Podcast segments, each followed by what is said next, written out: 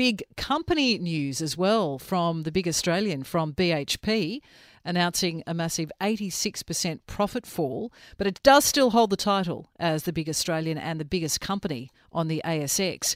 The bottom line on the face of it, though, not pretty. Today, reporting a statutory net profit down by that 86% to 927 US million dollars or 1.42 billion Aussie dollars, which is an eight year low. For BHP, though, very much a tale of two metals, one going through the roof and the other dismal. Iron ore, which is the company's bread and butter, still a standout. Prices are sky high, delivering 77% of the company's underlying earnings. But nickel is BHP's problem child, with a massive slump in prices, seeing it lose 200 US million or 306 million Australian over the last six months. And they're now looking at possibly getting out of nickel altogether.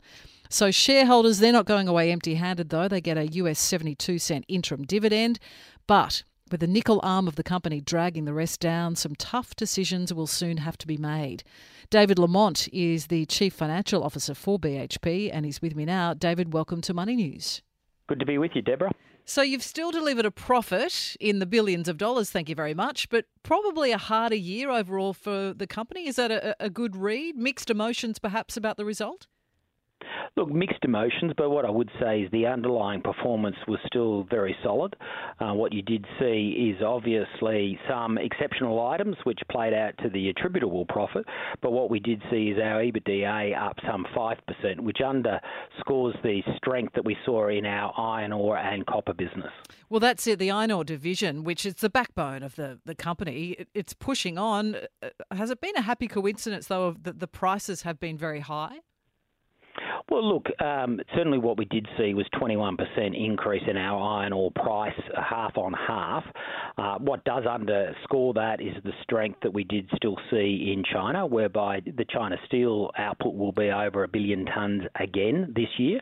Uh, and so that's underpinned that iron ore demand and obviously the pricing that actually played through. Having said that, what we need to be able to do is control the bits that we can, and what you would have seen is our C1 cash costs at less than 16 US dollars a, a ton has meant that we've actually continued to manage those costs uh, well across our business, and the gap between us and our nearest competitor has continued to grow. And do you expect that the iron ore price will remain at those elevated levels? Well, I'd like to think so, but the reality is we do forecast that iron ore prices probably have a floor more around eighty to hundred dollars a ton. Um, that's our position has been over the medium uh, position. That hasn't altered.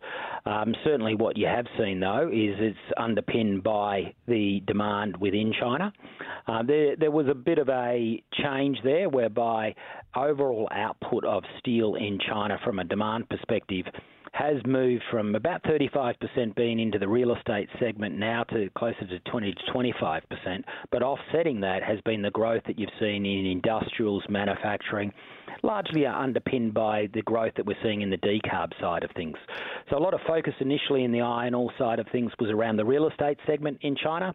Um, those concerns are valid, but it's been more than offset by growth that we've seen in other parts of the China economy. And you'd no doubt be hoping that the Chinese government comes out with a big stimulus agenda. Can you see that actually occurring?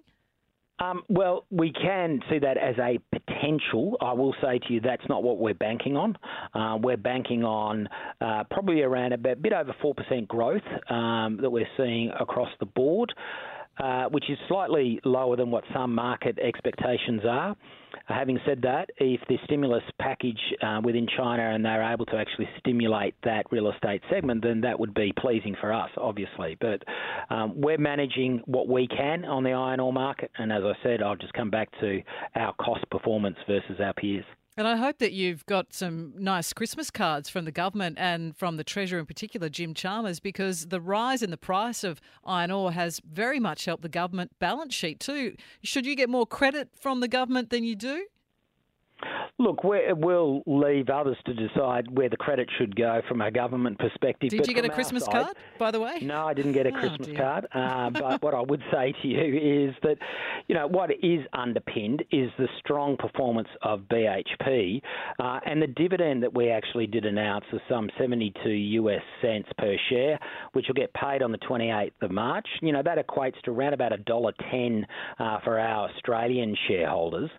And that directly benefits the 17 million shareholders that own us either directly or indirectly. So, um, you know, what we are pleased about is the contribution that we're making to the shareholders of BHP and the Australian economy in that sense, but also obviously through the taxes and royalties that we do pay. And you are impacted by government legislation, and you will be by changes to industrial relations. I have read that the same job, same pay legislation could cause quite a few dramas with your business. What are the implications? Well, look, we've been on the record that same job, same pay will cost us about 1.3 billion uh, per annum. Uh, now, having gone through the legislation, we now need to wait and see how unions react to that, and, and obviously move things forward. Again, what we need to focus on is the bit that we can control now that the legislation is there.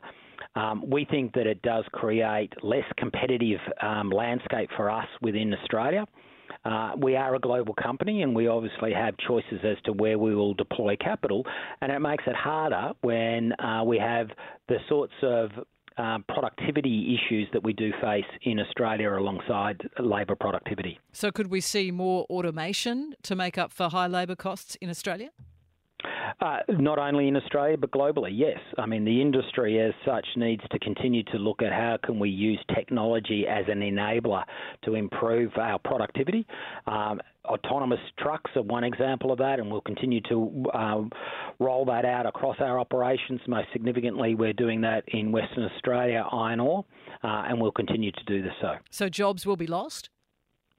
Well, what I'm saying is that we need to obviously be reflective of our overall cost position on a global basis. Uh, as you would expect with any industry, we need to lever what we can from a technology perspective uh, and continue to see how we can optimise our operations. And just on costs, how are interest rates and inflation affecting the cost of the business? Well, certainly what we've seen uh, half on half is that we're, we're starting to come off the high point of inflation. Uh, what we have seen is reduction in energy related input costs, so take that as diesel and power largely. Uh, but we are still seeing a lag effect coming through of inflation, principally in relation to labour that we just talked about, but also in relation to parts. Uh, and that's where we need to continue to obviously look at what we can do to offset some of that.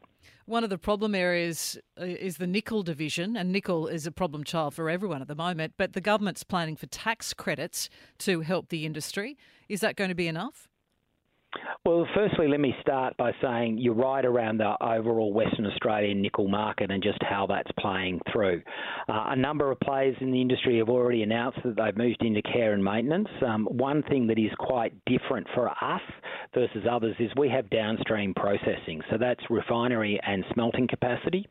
And therefore, what we have said is that we will, as a matter of urgency, review the operations given the loss making position it's in today and assess what is the best way forward in relation to our nickel operations. Um, that will take into account anything that the government may or may not do, uh, but equally, we're here to invest over the, the medium to long term, and that will be our assessment. All right, well, we'll wait and see if you get that Christmas card this year. David, thanks so much for joining us. Uh, thanks very much. David Lamont there, Chief Financial Officer with BHP.